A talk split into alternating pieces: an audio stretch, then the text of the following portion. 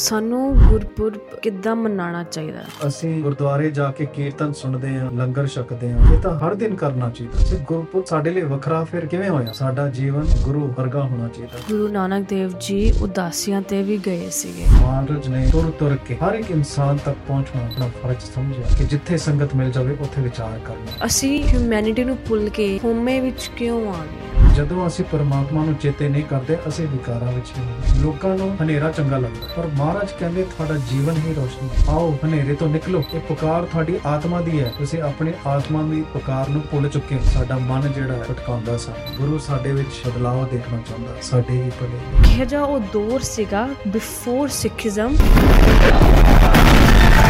ਕਿ ਗੁਰੂ ਨਾਨਕ ਦੇਵ ਜੀ ਨੂੰ ਇੱਕ ਜੋਤ ਦੇ ਦੁਆਰਾ ਪੈਦਾ ਹੋਣਾ ਪਿਆ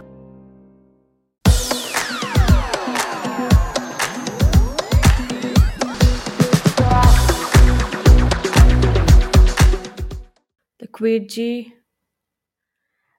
thank you again for coming on the show. Thank you so much. It's uh, as always, it's amazing sharing Gurmat Vichara with somebody who I have sensed um, has a very deep search within, an inner search, an inner journey.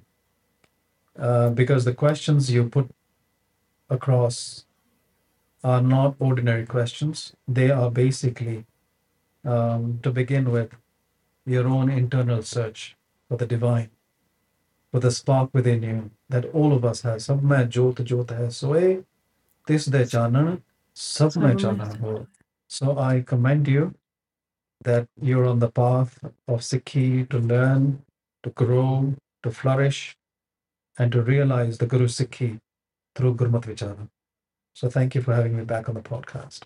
thank you. Thank you so much Lakhvir ji इतने मैं funny funny चीज़ Bolangi कि usually one I have this you know very intriguing questions to them my deep questions the, you know the first person that i go to uh, is my husband before the podcast before we're doing this podcast right My अपने husband तो questions पूछ जैसे कि he's a busy guy right and the only time we uh, talk about these topics is before going to the bed or when we're out on dinner dates and stuff like that. And he takes like time to process what i what i've asked and he's like just give me a moment just give me time to think through this. And the second time is I, I ask him like before going to the bed and he thinks through the pod he thinks through the questions and he falls asleep. So i never get to have his his point of view and I am like I am so glad कि मैं podcast करना शुरू करते हैं so that like you know ना you don't have to deal with my questions I have to ask all this questions to my guests now so in fact the reason why he goes to sleep while you're asking the questions is because it's a very positive thing he does because sometimes you got to sleep over something. You know to literally think over it in depth. But Yeah. before that, I need to put my mind because it there are deeper quests. Uh, some and they come out in the simplest of questions, hmm. and the simplest of questions are the deepest of them. And the deeper you go, the longer it should take for us to understand the the nature of that question. Because once you reach the depths, that's where the beauty is. Hmm. So never rush wisdom. Wisdom takes its time, and um, but as long as we remain committed to it and loyal to it, the answers will come in one form or another. ਤੁਹਾਨੂੰ ਮੈਂ ਗੁਰਪੁਰਬ ਦੀਆਂ ਬਹੁਤ-ਬਹੁਤ ਵਧਾਈਆਂ ਦੇਣਾ ਚਾਹੁੰਦੀ ਹਾਂ my Thank you. First podcast ਜੋ ਮੈਂ ਗੁਰੂ ਨਾਨਕ ਦੇਵ ਜੀ ਦੇ ਲਾਈਫ ਬਾਰੇ ਕਰਾਂਗੀ ਸਾਨੂੰ ਛੋਟਾ ਮੋਟਾ ਤਾਂ ਪਤਾ ਹੈ ਕਿ ਗੁਰੂ ਨਾਨਕ ਦੇਵ ਜੀ ਨੇ ਸਿੱਖੀਜ਼ਮ ਦਾ ਉਚਾਰਨ ਕੀਤਾ ਸੀਗਾ ਉਹਨਾਂ ਨੇ ਥਿੰਕਿੰਗ ਡਿਫਰੈਂਟ ਸੀਗੀ in fact before this podcast ਮੈਂ ਪੋਡਕਾਸਟ ਕੀਤਾ ਸੀਗਾ ਸਿੱਖੀਜ਼ਮ ਬਿਫੋਰ ਸਿੱਖੀਜ਼ਮ ਤੇ ਉਹਦੇ ਵਿੱਚ ਮੈਨੂੰ ਗੈਸਟ ਨੇ ਇੰਨੀ ਅੱਛੀ ਗੱਲ ਦੇ- ਦਿੱਤੀ ਕਿ ਗੁਰੂ ਨਾਨਕ ਦੇਵ ਜੀ ਅ, ਸੰਤਾਂ ਤੋਂ ਬਹੁਤ ਦੂਰ ਸੀਗੇ ਇਨ ਅ ਵੇ ਦੈਟ ਕਿ ਜੋ ਉਹਨਾਂ ਦੀ ਥਿੰਕਿੰਗ ਸੀਗੀ ਜੋ power of his thoughts the way that he was thinking. Was way beyond ਕਿ ਉਹ ਸਾਧੂ ਸੰਤ ਉਸ ਟਾਈਮ ਤੇ ਵੀ ਸੋਚ ਸਕਦੇ ਸੀਗੇ। ਸੋ ਮੈਂ ਬਹੁਤ ਸਿੰਪਲ ਕੁਐਸਚਨ ਤੋਂ ਸ਼ੁਰੂਆਤ ਕਰਾਂਗੀ ਕਿ ਗੁਰੂ ਨਾਨਕ ਦੇਵ ਜੀ ਨੇ ਸਿੱਖੀਜ਼ਮ ਸ਼ੁਰੂ ਕਿਉਂ ਕੀਤੀ? ਕਿ ਸਿੱਖ ਧਰਮ ਦਾ ਜਨਮ ਹੋਣਾ ਹੀ ਕਿਉਂ ਸੀਗਾ ਗੁਰੂ ਨਾਨਕ ਦੇਵ ਜੀ ਦੇ ਥਰੂ ਤੇ ਉਹ ਐਰਾ ਕੌਣ ਸੀਗਾ? ਕਿਹੋ ਜਿਹਾ ਉਹ ਦੌਰ ਸੀਗਾ ਬਿਫੋਰ ਸਿੱਖੀਜ਼ਮ ਕਿ ਗੁਰੂ ਨਾਨਕ ਦੇਵ ਜੀ ਨੂੰ ਇੱਕ ਜੋਤ ਦੇ ਦੁਆਰਾ ਉਹਨਾਂ ਨੂੰ ਪੈਦਾ ਹੋਣਾ ਪਿਆ? ਵਾਹਿਗੁਰੂ ਜੀ ਕਾ ਖਾਲਸਾ ਵਾਹਿਗੁਰੂ ਜੀ ਕੀ ਫਤਿਹ। ਇਸ ਦਾ ਜਵਾਬ ਸ਼ਬਦ ਗੁਰੂ ਆਪ ਦਿੰਦੇ ਨੇ। ਸੁਣੀ ਪੁਕਾਰ ਗੁਰੂ ਨਾਨਕ ਪ੍ਰਗਟ ਕਿਉਂ ਹੋਏ? ਸ਼ਬਦ ਗੁਰੂ ਸਾਨੂੰ ਕਿਉਂ ਬਖਸ਼ਿਆ ਗਿਆ? ਤੁਰਕੀ ਬਾਣੀ ਸਾਡੇ ਲਈ ਕਿਉਂ ਆਈ? ਸਿੱਖੀ ਦੀ ਜਿਹੜੀ ਹੋਂਦ ਹੈ, ਉਹ ਕਿਉਂ ਬਣੀ? ਖਾਲਸਾ ਕਿਉਂ ਸਾਜਿਆ? ਨਾਨਕ ਨੇ 10 ਜਾਮਿਆਂ ਵਿੱਚ ਕਿਉਂ ਆਪਣੀ ਜੋਤ ਨੂੰ ਪ੍ਰਗਟ ਕੀਤਾ? 240 ਵਰੇ ਕਿਉਂ ਲਾਏ? ਕੁਰਬਾਨੀਆਂ ਕਿਉਂ ਦਿੱਤੀਆਂ? ਇੰਨਾ ਵੱਡਾ, ਲੰਬਾ, ਚੌੜਾ, ਪਿਆਰਾ ਇਤਿਹਾਸ ਕਿਉਂ ਰਚਿਆ? ਕੀ ਲੋੜ ਸੀ? ਜਦੋਂ ਗੁਰੂ ਨਾਨਕ ਦੇ ਸਮੇਂ ਤੋਂ ਪਹਿਲਾਂ ਵੀ ਧਰਮ ਸੀ, ਧਰਮ ਸੀਗੇ, ਹੈ ਤੇ ਰਹਿਣਗੇ। ਉਹ ਇਸ ਕਰਕੇ ਕਿ ਸੁਣੀ ਪੁਕਾਰ, ਇਸ ਇੱਕ ਦੁਨੀਆ ਦੀ ਹੀ ਪੁਕਾਰ ਸੀ। ਦੁਨੀਆ ਜਲਦੀ, ਬਲਦੀ, ਸੜਦੀ, ਤੜਪਦੀ ਸੀ। ਉਹਨਾਂ ਦੀ ਪੁਕਾਰ ਸੁਣ ਕੇ, ਸੁਣੀ ਪੁਕਾਰ ਦਾਤਾਰ ਪ੍ਰਭ, ਗੁਰੂ ਨਾਨਕ ਜਗ ਮਹਿ ਬਠਾਏ ਗੁਰੂ ਨਾਨਕ ਨੂੰ ਸ਼ਬਦ ਰੂਪ ਵਿੱਚ ਤੇ ਦੇਹੀ ਰੂਪ ਵਿੱਚ ਵੀ ਦੋਨਾਂ ਵਿੱਚ ਕੋਈ ਫ਼ਰਕ ਨਹੀਂ ਸੀ, ਕਿਉਂਕਿ ਗੁਰੂ ਨਾਨਕ ਨੇ ਜਨਮ ਸ਼ਬਦ ਤੋਂ ਲਿੱਤਾ ਗੁਰੂ ਨਾਨਕ ਤੇ ਹਰ ਸਿੱਖ ਗੁਰੂ ਗੁਰੂ ਨਾਨਕ ਤੋਂ ਲੈ ਕੇ ਗੁਰੂ ਗੋਬਿੰਦ ਸਿੰਘ ਤੱਕ। ਨਾ ਹਿੰਦੂ ਸੀ, ਨਾ ਮੁਸਲਮਾਨ, ਪਰ ਸਾਂਝੇ ਦੋਨਾਂ ਦੇ ਸੀ। ਪਿਆਰੇ ਦੋਨਾਂ ਦੇ ਸੀ। ਕਿਉਂਕਿ ਗੁਰੂ ਨੂੰ ਪਿਆਰੇ ਸਭ ਸੰਸਾਰ ਹੈ। ਗੁਰੂ ਨੂੰ ਵੈਰ ਕਿਸੇ ਦਾ ਨਾਲ ਨਹੀਂ। ਨਾ ਬੇਗਾਨਾ ਉਹਨਾਂ ਨੂੰ ਕੋਈ ਲੱਗਦਾ। ਹੈ ਗੁਰੂ ਦੀ ਜੋ ਆਵਾਜ਼ ਹੈ, ਗੁਰੂ ਦੀ ਜੋ ਸੋਚ ਹੈ, ਉਹ ਸ਼ਬਦ ਹੈ, ਸ਼ਬਦ ਗੁਰੂ। ਤੇ ਉਸ ਦੇ ਵਿੱਚ ਹੀ ਸ਼ਬਦ ਆਉਂਦਾ ਹੈ ਕਿ ਨਾ ਕੋ ਬੈਰੀ, ਨਾ ਹੀ ਬੇਗਾਨਾ, ਸਗਲ ਸੰਗ ਹਮਕੋ ਬਨੇ ਆਏ।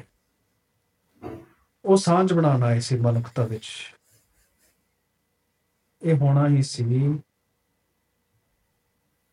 ਕਿ ਸ਼ਬਦ ਗੁਰੂ ਨੇ ਪ੍ਰਗਟ ਹੋਣਾ ਹੀ ਸੀ। ਨਾਨਕ ਦੀ ਜੋਤ ਨੇ ਪ੍ਰਗਟ ਹੋਣਾ ਹੀ ਸੀ। ਇਹ ਤਾਂ ਹੁਕਮ ਸੀ। ਇਸ ਤੋਂ ਅੱਗੇ ਸਾਡੀ ਸੋਚ ਨਹੀਂ ਚੱਲਦੀ। ਸਾਨੂੰ ਤਾਂ ਇਹ ਮੰਨਣਾ ਪਏਗਾ। ਇਹ ਤਾਂ ਗੁਰੂ ਪਰਮਾਤਮਾ ਦਾ ਹੀ ਹੁਕਮ ਸੀ। ਕਿਉਂਕਿ ਗੁਰੂ ਗੋਬਿੰਦ ਸਿੰਘ ਸਾਹਿਬ ਨੇ ਸਾਨੂੰ ਇਹ ਵੀ ਚੇਤੇ ਕਰਵਾਇਆ ਕਿ ਇਹ ਤੀਸਰ ਮਜ਼ਹਬ ਖਾਲਸਾ ਕਿ ਇਹ ਜਿਹੜਾ ਮਜ਼ਹਬ ਹੈ ਸਿੱਖੀ, ਇਹ ਤੀਸਰਾ ਹੈ।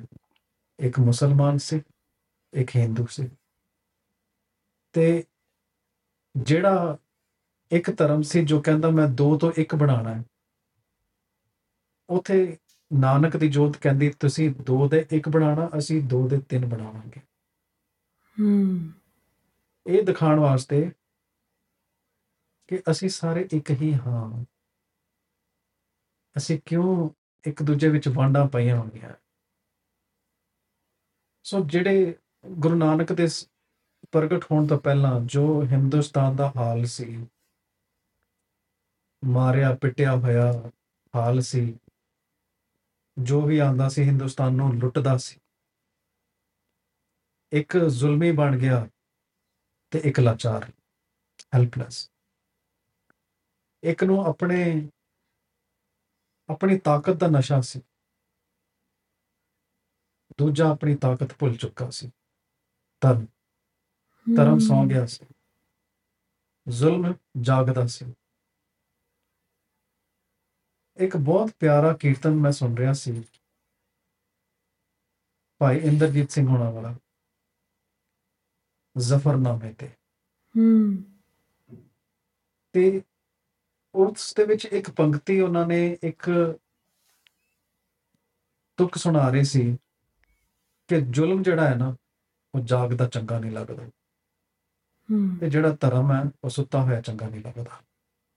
ਸੋ ਗੁਰੂ ਨਾਨਕ ਸਾਹਿਬ ਨੇ ਉਦੋਂ ਪ੍ਰਕਾਸ਼ ਕੀਤਾ ਜਦੋਂ ਹਿੰਦੁਸਤਾਨ ਨੂੰ ਬੜੀ ਲੋੜ ਸੀ, ਕੋਈ ਇਸ ਤਰ੍ਹਾਂ ਦਾ, ਇਸ ਤਰ੍ਹਾਂ ਦੀ ਜੋਤ ਆਵੇ, ਇਸ ਤਰ੍ਹਾਂ ਦੀ ਤਾਕਤ ਆਵੇ, ਜੋ ਉਹਨਾਂ ਦੇ ਹਾਲ ਸਵਾਰ ਸਕਦਾ। ਹੈ। ਜ਼ੁਲਮੀ ਦਾ ਵੀ ਤੇ ਜਿਨ੍ਹਾਂ ਤੇ ਜ਼ੁਲਮ ਢਾਇਆ ਜਾ ਰਿਹਾ ਸੀ, ਉਹਨਾਂ ਤੇ ਵੀ। ਪੁਕਾਰ ਦੋਨਾਂ ਦੀ ਸੀ। ਦੋਨੋਂ ਥੱਕ ਗਏ ਸੀ। ਇੱਕ ਜ਼ੁਲਮ ਕਰ ਕਰਕੇ। ਨਹੀਂ ਪਤਾ ਸੀ ਉਹਨਾਂ ਨੂੰ। ਪਰ ਇਹ ਪੁਕਾਰ ਸੀਗੀ ਮਾਨਵਤਾ ਦੀ। ਇਹ ਪੁਕਾਰ ਸੁਣ ਕੇ ਗੁਰੂ ਨਾਨਕ ਸਾਹਿਬ ਨੇ ਪ੍ਰਗਟ ਕੀਤਾ। ਆਣਾ ਹੀ ਪਿਆ। ਮਾਨਵਤਾ ਲਈ, ਮਨੁੱਖਤਾ ਲਈ। ਸਿੱਖੀ ਜੋ ਹੈ, ਉਹ ਸ੍ਰਿਸ਼ਟੀ ਦੀ ਚਾਦਰ ਹੈ।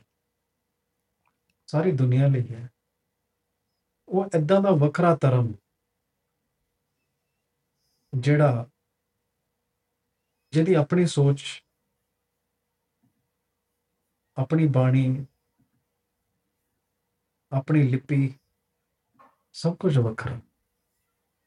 ਪਰ ਇੰਨੀ ਤਾਕਤ ਕਿ ਦੋ ਜਿਹੜੇ ਲੜਦੇ ਸੀ ਇੱਕ ਦੂਜੇ ਨਾਲ ਉਹਨਾਂ ਨੂੰ ਇੱਕ ਕਰ ਸਕਣ। ਹੂੰ।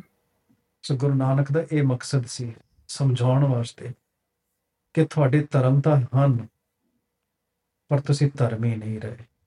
ਹੂੰ। ਧਰਮ ਤੁਹਾਡੇ ਤੋਂ ਕੋਸੋਂ ਦੂਰ ਚਲੇ ਗਿਆ ਹੈ। ਇੱਕ ਜ਼ੁਲਮ ਤੋਂ ਨਹੀਂ ਹ- ਹਟਦਾ, ਦੂਜਾ ਲਾਚਾਰੀ ਤੋਂ ਨਹੀਂ ਬਚਿਆ। ਸੋ ਗੁਰੂ ਗੋਬਿੰਦ ਸਿੰਘ ਨੇ ਜਦੋਂ ਦਸਵੇਂ ਨਾਨਕ ਬਣ ਕੇ ਹਿੰਦੁਸਤਾਨ ਦੇ ਲੋਕਾਂ ਨੂੰ ਆਜ਼ਾਦ ਕੀਤਾ ਉਹਨਾਂ ਦੀ ਸੋਚਾਂ ਨੂੰ ਐਦਾਂ ਦੀ ਕੌਮ ਬਣਾਈ, ਜਿਹੜੀ ਕੌਮ ਹਮੇਸ਼ਾ ਚੇਤੇ ਕਰਵਾਉਂਦੀ ਰਵੇ ਮਾਨਵਤਾ ਨੂੰ। ਕਿ ਅਸੀਂ ਸਭ ਇਕਜੁੱਟ ਮਾਨਸ ਕੀ ਜਾਤ ਸਭ ਏਕੇ ਪਹਿਚਾਨ ਬੋ ਅਸੀਂ ਜੀ ਕੇ ਦਿਖਾਇਆ। ਗੁਰੂਆਂ ਨੇ ਇਹ ਜੀ ਕੇ ਦਿਖਾਇਆ। ਮਰ ਕੇ ਵੀ ਦਿਖਾਇਆ। ਕਿ ਸੱਚ ਲਈ ਮਰਨਾ ਤਾਂ ਪੈਣਾ ਹੀ ਹੈ। ਸ਼ਹੀਦ ਹੋਣਾ ਤਾਂ ਪੈਣਾ ਹੀ ਹੈ। ਹੂੰ। ਚਰਖੜੀਆਂ ਤੇ ਚੜ ਕੇ ਸੀਸ ਕਲਮ ਕਰਵਾ ਕੇ ਬੰਦ ਬੰਦ ਕਟਵਾ ਕੇ ਫਿਰ ਜਾ ਕੇ ਮਨੁੱਖ ਸਮਝੇ ਕਿ ਹਾਂ, ਵਾਕਿਆ ਅਸੀਂ ਇੱਕ ਹੀ ਹਾਂ। ਕਿਉਂ ਲੜਦੇ ਹਾਂ ਇੱਕ ਦੂਜੇ ਨਾਲ? ਲੜ ਲੜ ਕੇ ਅਸੀਂ ਪਰਮਾਤਮਾ ਨੂੰ ਗਵਾ ਦਿੰਦੇ ਹਾਂ। ਸੋ ਇਹ ਸੀ ਗੁਰੂ ਨਾਨਕ ਦਾ ਮਿਸ਼ਨ। ਉਹਨਾਂ ਦੀ ਸੋਚ ਸਿੱਖੀ ਬਣਨੀ ਹੀ ਸੀ। ਇਹ ਤਾਂ ਪਰਮਾਤਮਾ ਦੀ ਮੌਜ ਦੇ ਵਿੱਚ ਬਣੀ ਹੈ। ਮੌਜ ਵਿੱਚ, ਖੇਡ ਵਿੱਚ। ਤੇ ਮੇਰਾ ਤਾਂ ਇਹ ਸੋਚਣਾ ਹੈ ਮੇਰਾ ਤਾਂ ਇਹ ਨਿੱਜੀ ਮੇ- ਮੇਰੀ ਨਿੱਜੀ رائے ਇਹ ਹੈ ਕਿ ਜੇ ਪਰਮਾਤਮਾ ਦੀ ਕੋਈ ਪਛਾਣ ਹੈ ਵੈਸੇ ਤਾਂ ਪਰਮਾਤਮਾ ਦੀ ਪਛਾਣ ਸ਼ਬਦ ਹੈ ਪਰ ਜੇ ਉਸ ਪਛਾਣ ਨੂੰ ਇੱਕ ਰੂਪ ਦਿੱਤਾ ਜਾਵੇ ਉਹ ਪਰਮਾਤਮਾ ਦਾ ਰੂਪ ਕਿਵੇਂ ਦਾ ਹੋਵੇਗਾ ਜਿਵੇਂ ਹਰ ਧਰਮ ਲੱਭਦੇ ਨੇ ਪਰਮਾਤਮਾ ਦਾ ਚਿਹਰਾ ਕਿਦਾਂ ਦਾ ਹੋਵੇ ਕਿਦਾਂ ਦਾ ਦਿਖੇ ਜੇ ਸ਼ਬਦ ਵਿੱਚ ਇੰਨਾ ਪਿਆਰਾ ਹੈ ਕਿ ਉਹ ਸਾਡੇ ਵਰਗਾ ਲੱਗਦਾ ਜਾਂ ਕੁਦਰਤ ਵਰਗਾ ਲੱਗਦਾ ਹੈ? ਦੇਖੀਏ ਤਾਂ ਸਹੀ ਕਿਦਾਂ ਦਾ ਲੱਗਦਾ ਜਿੰਨਾ ਅਸੀਂ ਸ਼ਬਦ ਗੁਰੂ ਨੂੰ ਵਿਚਾਰਾਂਗੇ ਖੋਜ ਕੇ ਪਤਾ ਲੱਗੇਗਾ ਸਮਝ ਵੀ ਆ ਜਾਏਗਾ ਕਿ ਹਾਂ ਜੇ ਪਰਮਾਤਮਾ ਦੀ ਕੋਈ ਦੇਹੀ ਪਛਾਣ ਹੈ ਨਾ ਉਹ ਖਾਲਸੇ ਦੀ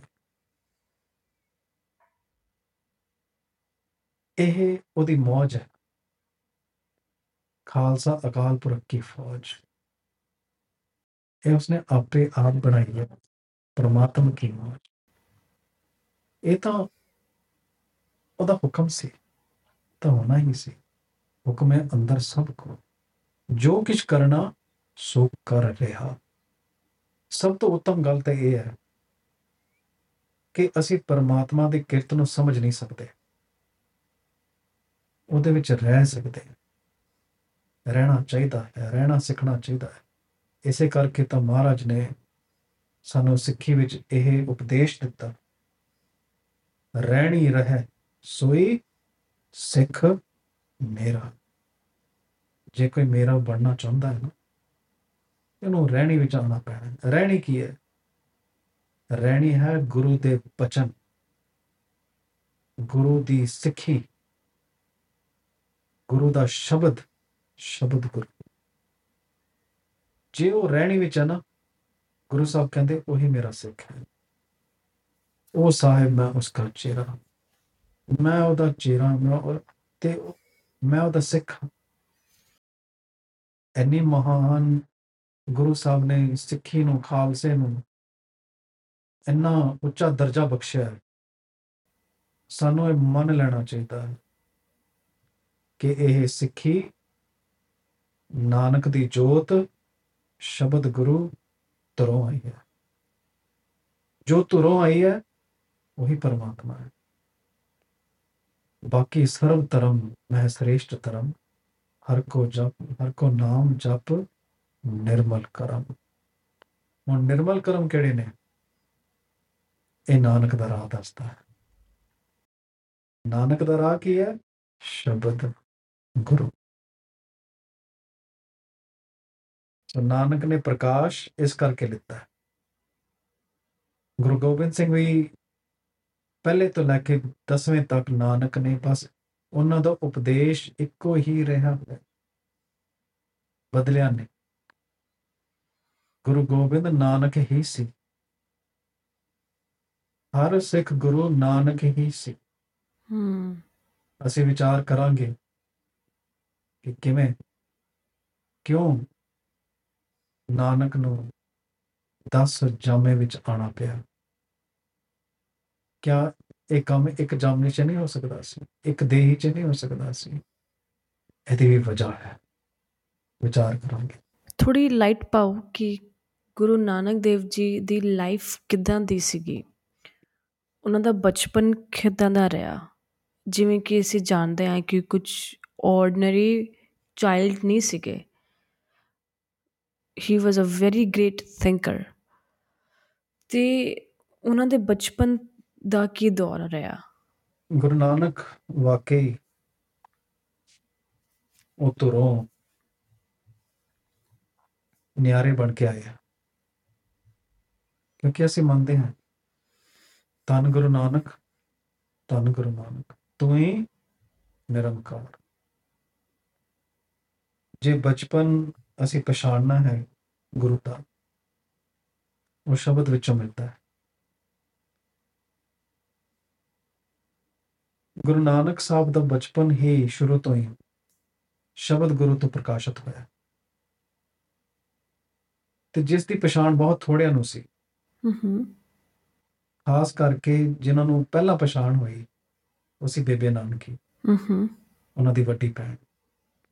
ਉਹਨਾਂ ਨੇ ਪਛਾਣਿਆ ਕਿ ਇੱਕ ਤਾਂ ਇਹ ਕੋਈ ਆਮ ਰੂਹ ਨਹੀਂ, ਕਿਉਂਕਿ ਗੁਰੂ ਨਾਨਕ ਨੇ ਜਨਮ ਲੈ ਕੇ ਰੋਏ ਨਹੀਂ ਖੇਡਦੇ ਸੀ, ਹੱਸਦੇ ਸੀ। ਸੋ ਜੋ ਵੀ ਮਹਾਰਾਜ ਨੇ ਦੇਹੀ ਰੂਪ ਵਿੱਚ ਕੀਤਾ, ਜਿੱਦਾਂ ਦੇ ਵੀ ਚੋਜ ਸੀ ਉਹਨਾਂ ਦੇ, ਉਹ ਇਹ ਦਿਖਾਉਣ ਵਾਸਤੇ ਕਿ ਅਸੀਂ ਕਿਵੇਂ ਜੀਣਾ? ਕਿ ਅਸੀਂ ਪਰਮਾਤਮਾ ਦੇ ਹੁਕਮ ਵਿੱਚ ਆਏ ਹਾਂ। ਅਸੀਂ ਉਸ ਦੇ ਨਾਲ ਲੀਨ ਹੋਣਾ ਹੈ। ਗੁਰੂ ਨਾਨਕ ਸਾਹਿਬ ਉਹਨਾਂ ਦੀ ਅਵਸਥਾ ਵੱਡੇ ਵਡੇਰਿਆਂ ਤੋਂ ਵੀ ਬਹੁਤ ਉੱਚੀ ਸੀ। ਇੰਨਾ ਤੱਕ ਕਿ ਉਹ ਇਹ ਬਲ ਰੱਖਦੇ ਸੀ ਪੰਡਿਤ ਨੂੰ ਵੀ ਕਹਿਣ ਨੂੰ ਜਿਹੜੇ ਜਨੇਊ ਪਾਉਣਾ ਚਾਹੁੰਦੇ ਸੀ ਉਹਨਾਂ ਤੇ। ਕਿਉਂਕਿ ਉਹ ਸਮਝਦੇ ਸੀ ਕਿ ਗੁਰੂ ਨਾਨਕ ਸਾਹਿਬ ਨੇ ਹਿੰਦੂ ਪਰਿਵਾਰ ਵਿੱਚ ਜਨਮ ਲਿੱਤਾ ਪਰ ਗੁਰੂ ਨਾਨਕ ਸਾਹਿਬ ਨੇ ਸ਼ਬਦ ਰੂਪ ਵਿੱਚ ਇਹ ਦੱਸਿਆ ਕਿ ਮੇਰਾ ਜਨਮ ਹਿੰਦੂ ਪਰਿਵਾਰ ਵਿੱਚ ਨਹੀਂ ਸ਼ਬਦ ਗੁਰੂ ਵਿੱਚ ਹੋਇਆ। ਅਲੱਗ ਸੀ। ਪਰ ਇਹ ਵੀ ਦੱਸਣ ਲਈ ਛੋਟੀ ਉਮਰ ਵਿੱਚ ਹੀ ਕਿ ਧਰਮ ਕੀ ਹੈ? ਧਰਮ ਹੈ ਪਰਮਾਤਮਾ ਦੇ ਗੁਣਾਂ ਨਾਲ ਜੁੜਨਾ। ਜੋ ਅਸੀਂ ਕਰਮ ਕਾਂਡ ਕਰਦੇ ਹਾਂ, ਕਰਮ ਕਾਂਡ ਦੇ ਨਾਲ ਪਰਮਾਤਮਾ ਨਹੀਂ ਮਿਲਦਾ। ਛੋਟੀ ਉਮਰ 'ਚ ਪਾਤਸ਼ਾਹ ਦੀ ਸਿਆਣਪ, ਉਹਨਾਂ ਦੀ ਜਿਹੜੀ, ਉਹਨਾਂ ਦਾ ਗਿਆਨ ਇੰਨਾ ਉੱਚਾ ਸੀ ਬਹੁਤਾਂ ਦੇ ਸਮਝਣ ਵਿੱਚ ਉਹ ਪਰੇ ਸੀ। ਪਰ ਹੌਲੀ ਹੌਲੀ ਸਮਝਣ ਵਿੱਚ ਉਹਨਾਂ ਨੂੰ ਸਮਾਂ ਲੱਗਿਆ। ਉਹ ਸ਼ੁਰੂ ਤੋਂ ਹੀ ਬਹੁਤ ਅਲੱਗ ਸੀ, ਚੁੱਪ ਸੀਗੇ। ਆਪਣੇ ਆਪ ਵਿੱਚ ਰਹਿੰਦੇ ਸੀ, ਮਗਨ ਸੀਗੇ ਆਪਣੇ ਆਪ ਵਿੱਚ। ਸਮਾਂ ਆਪਣੇ ਆਪ ਨਾਲ ਬਿਤਾਉਂਦੇ ਸੀ ਜਾਂ ਸਾਧੂ ਸੰਤਾਂ ਦੇ ਨਾਲ। ਇਹ ਦਿਖਾਉਣ ਵਾਸਤੇ, ਇਹ ਸਾਨੂੰ ਸਮਝਾਉਣ ਵਾਸਤੇ ਕਿ ਸਾਡੀ ਸੰਗਤ ਕਿਵੇਂ ਦੀ ਹੋਣੀ ਚਾਹੀਦੀ ਹੈ, ਕਿਸ ਦੀ ਹੋਣੀ ਚਾਹੀਦੀ ਹੈ, ਜੋ ਰੱਬ ਦੇ ਨਾਲ ਖੁਦ ਜੁੜੇ ਹੋਏ ਨੇ।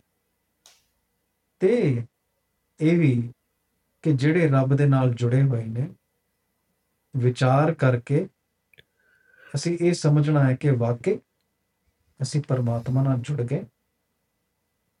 ਕਿਆ ਅਸੀਂ ਉਹ ਤਿਆਗਿਆ ਜੋ ਸਾਨੂੰ ਤਿਆਗਣਾ ਚਾਹੀਦਾ ਸੀ? ਇਹ ਗੁਰੂ ਨਾਨਕ ਨੇ ਸਾਡੇ ਦਿਲਾਂ ਨੂੰ, ਸਾਡੀ ਆਤਮਾ ਨੂੰ ਝੰਜੋੜਿਆ। ਸਾਨੂੰ ਮਜਬੂਰ ਕੀਤਾ ਸੋਚਣ ਤੇ। ਕਿ ਕੀ ਕਰ ਰਹੇ ਹਾਂ? ਅਸੀਂ ਧਰਮ ਕਿਸ ਚੀਜ਼ ਨੂੰ ਬਣਾਇਆ ਹੈ? ਧਰਮ ਹੈ ਕੀ? ਪਰਮਾਤਮਾ ਕੀ ਹੈ? ਆਤਮਾ ਕੀ ਹੈ? ਇਨਸਾਨ ਕੌਣ ਹੈ? ਕੁਦਰਤ ਕੀ ਹੈ? ਇਹਨਾਂ ਸਾਰਿਆਂ ਦੇ ਰਿਸ਼ਤੇ ਕੀ ਹੈ? ਮਹਾਰਾਜ ਇਹ ਕਹਿੰਦੇ, ਅਸੀਂ ਤਾਂ ਆਪਣੇ ਸ਼ਾਸਤਰਾਂ ਤੋਂ, ਆਪਣੇ ਗ੍ਰੰਥਾਂ ਤੋਂ, ਆਪਣੇ ਵੇਦਾਂ ਤੋਂ, ਪੁਰਾਣਾ ਤੋਂ, ਕੁਰਾਨਾਂ ਤੋਂ ਬਹੁਤ ਦੂਰ ਹੋ ਚੁੱਕੇ ਹਾਂ। ਹੂੰ। ਅਸੀਂ ਉਹਨਾਂ ਨੂੰ ਹਲਕਾ ਬਣਾ ਦਿੱਤਾ। ਹੈ। ਅਸੀਂ ਵਿਚਾਰ ਨਹੀਂ ਰਹੇ। ਵਿਚਾਰ ਕੇ ਉਹਨਾਂ ਤੇ ਚੱਲ ਨਹੀਂ ਰਹੇ।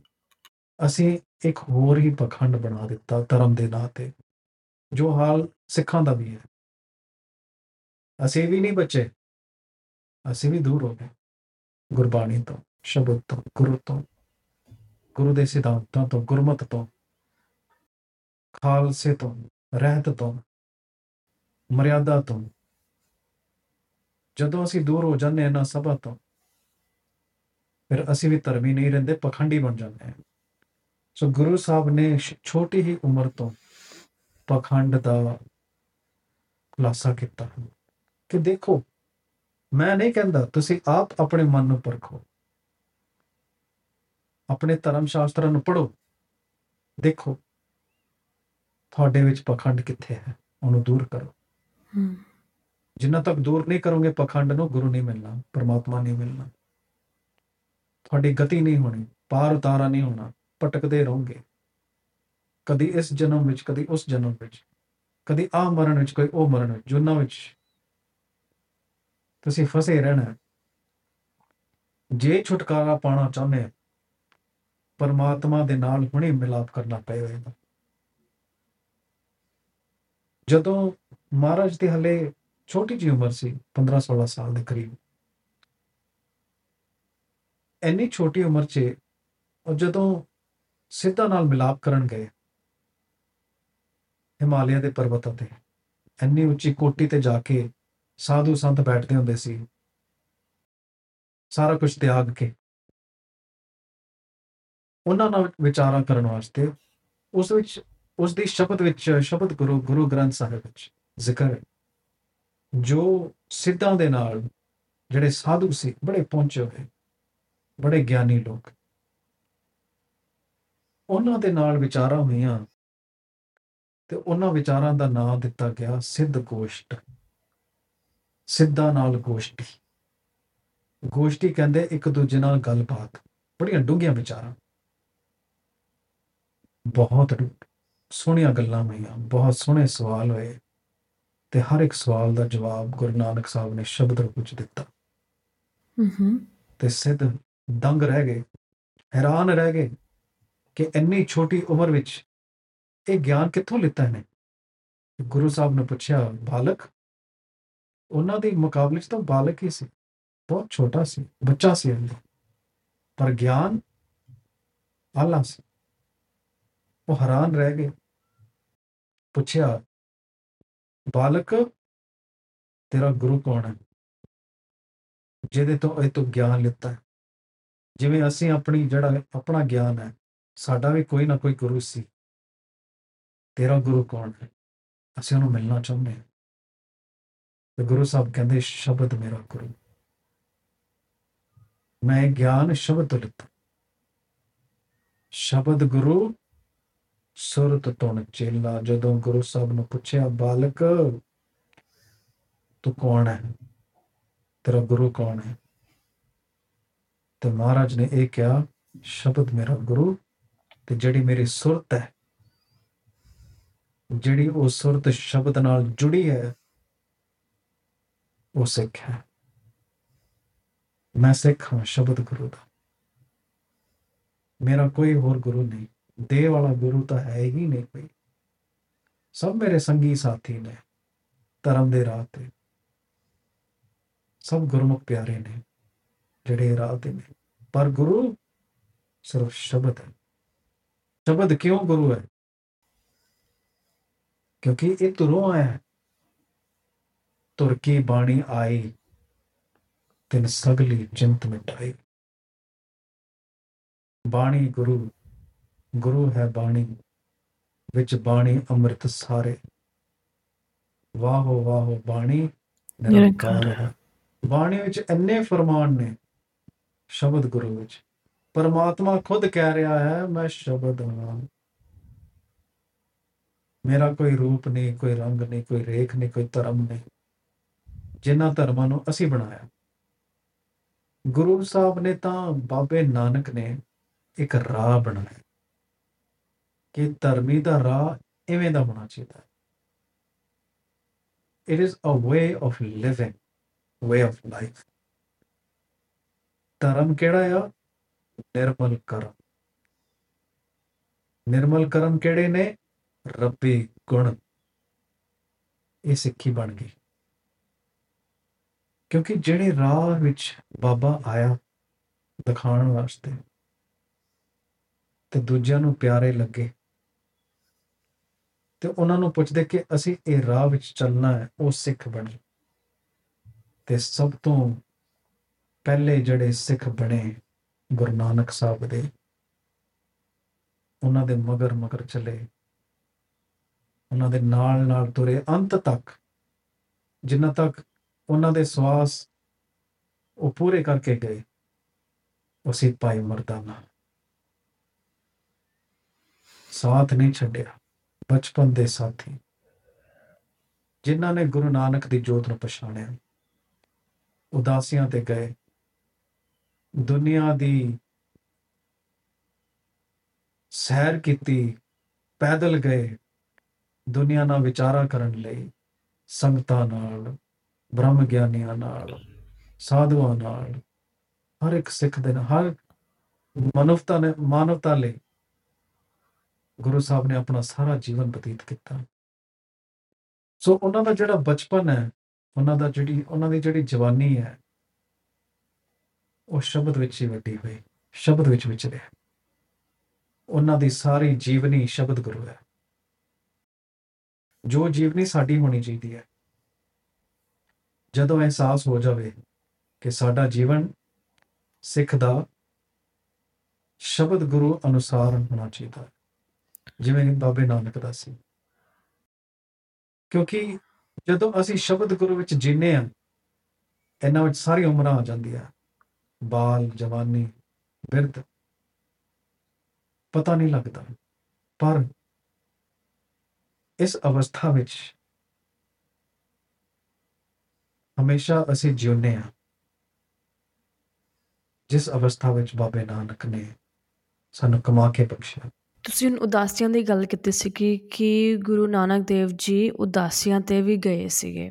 ਅਤੇ ਉਹਨਾਂ ਨੇ ਇੰਨਾ ਸਫ਼ਰ ਨੰਗੇ ਪੈਰੀ ਤੈਅ ਕਿਉਂ ਕੀਤਾ? ਉਦਾਸੀਆਂ ਲੈਣੀਆਂ ਕਿਉਂ ਪਈਆਂ ਉਹਨਾਂ ਨੂੰ? ਕੀ ਮੋਟਿਵ ਕੀ ਸੀਗਾ ਉਦਾਸੀਆਂ ਦਾ? ਉਦਾਸੀਆਂ ਦਾ ਗੁਰੂ ਸਾਹਿਬ ਦਾ ਇਹ ਮਕਸਦ ਸੀ ਕਿ ਉਹ ਆਮ ਇਨਸਾਨ ਨਾਲ ਮਿਲ ਸਕਣ। ਜਿਹੜੇ ਵੀ ਰਾਹ 'ਚ ਮਿਲ ਜਾਣ, ਬੈਠ ਜਾਣਾ, ਵਿਚਾਰਾ ਕਰ ਦੇਣੀਆਂ। ਕਿ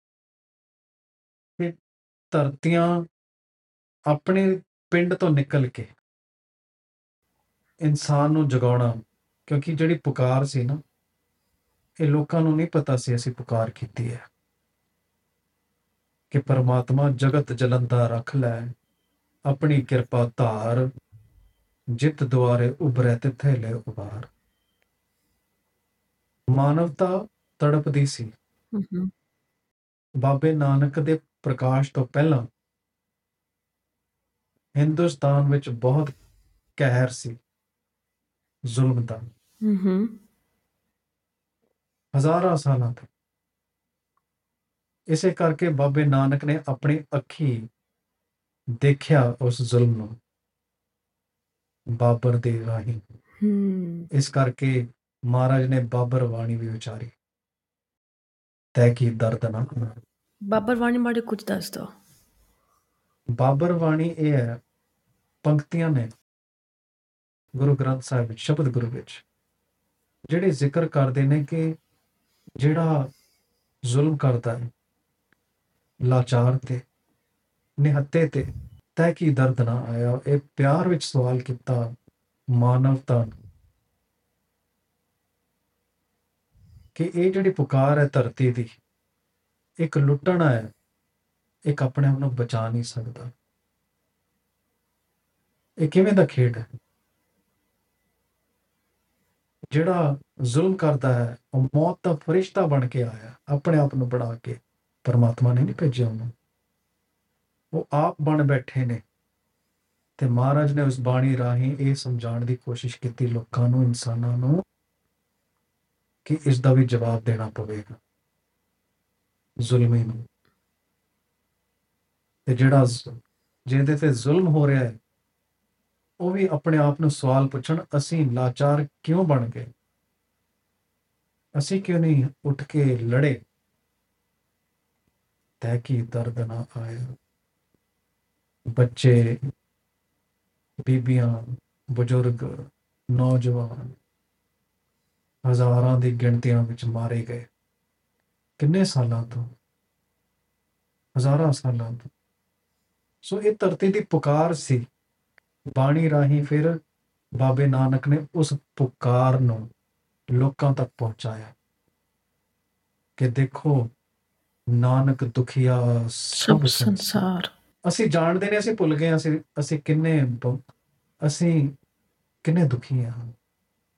ਸਾਨੂੰ ਲੱਗਦਾ ਸੀ ਸੁਖ ਸੁਖੀ ਸੁਖੀ ਰਹਿੰਦੇ ਆ ਸੁਖ, ਸੁੱਖਾਂ ਸੁੱਖਾਂ ਵਿੱਚ ਆ ਪਰ ਉਹ ਸੁੱਖ ਸਾਡੇ ਰੋਗ ਬਣ ਗਏ। ਅਸੀਂ ਭੁੱਲ ਬੈਠੇ ਪਰਮਾਤਮਾ ਸੋ ਮਹਾਰਾਜ ਨੇ ਆਪਣੇ ਚਰਨਾਂ ਨੂੰ ਇਹ ਕਾਲਨਾ ਬਣਾਈ। ਤੁਰ ਤੁਰ ਕੇ ਹਰ ਇੱਕ ਇਨਸਾਨ ਤੱਕ ਪਹੁੰਚਣਾ ਉਹਨਾਂ ਨੇ ਆਪਣਾ ਫਰਜ਼ ਸਮਝਿਆ।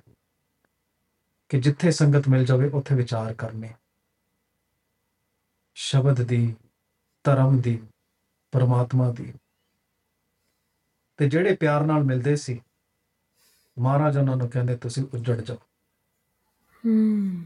ਕਿ ਜਿਹੜੇ ਉਹਨਾਂ ਨਾਲ ਨਫ਼ਰਤ ਕਰਦੇ ਸੀ ਇਦਾਂ ਦੇ ਵੀ ਲੋਕ ਸੀ ਜਿਹੜੇ ਸੱਚ ਨਹੀਂ ਸੁਣਨਾ ਚਾਹੁੰਦੇ ਸੀ। ਤੇ ਪਰਮਾਤਮਾ ਉਹਨਾਂ ਨੂੰ ਤੇ ਪਾਤਸ਼ਾਹ ਉਹਨਾਂ ਨੂੰ ਕਹਿੰਦੇ ਤੁਸੀਂ ਵਸਦੇ ਰਹੋ। ਹੂੰ। ਤੁਹਾਡੀ ਬੁਰਾਈ ਬਾਹਰ ਨਾ ਜਾਵੇ ਤੇ ਜਿਹੜੇ ਚੰਗੇ ਨੇ ਤੁਹਾਡੀ ਚੰਗਿਆਈ ਦੁਨੀਆ ਭਰ ਵਿੱਚ ਫੈਲੇ।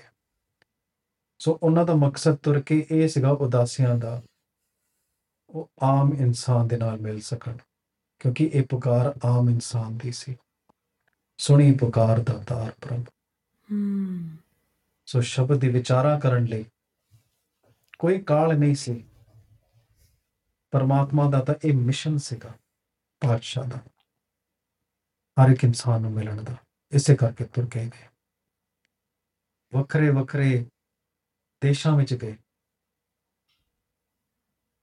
ਦੁਨੀਆ, ਦੇਸ਼ਾਂ ਦੇ ਕੋਨਿਆਂ ਤੋਂ ਕੋਨਿਆਂ ਤੱਕ ਗਏ। ਆਪਣਾ ਪੂਰਾ ਜੀਵਨ ਈਸਟ ਅਫਰੀਕਾ ਤੱਕ ਮਹਾਰਾਜ ਆਏ ਨੇ। ਇੱਕ ਇੱਕ ਸ਼ਾਇਦ ਕੁਝ ਥੋੜੇ ਹੀ ਲੋਕ ਜਾਣਦੇ ਹੋਣਗੇ ਸਿੱਖ ਕਿ ਇੱਕ ਜਗ੍ਹਾ ਹੈ ਈਸਟ ਅਫਰੀਕਾ ਵਿੱਚ। ਜਿਸ ਦਾ, ਜਿਸ ਛੋਟੇ ਜਿਹੇ ਸ਼ਹਿਰ ਦਾ ਇੱਕ ਨਾਮ ਆ, ਬਾਮੂ ਨਾਨਕਾ।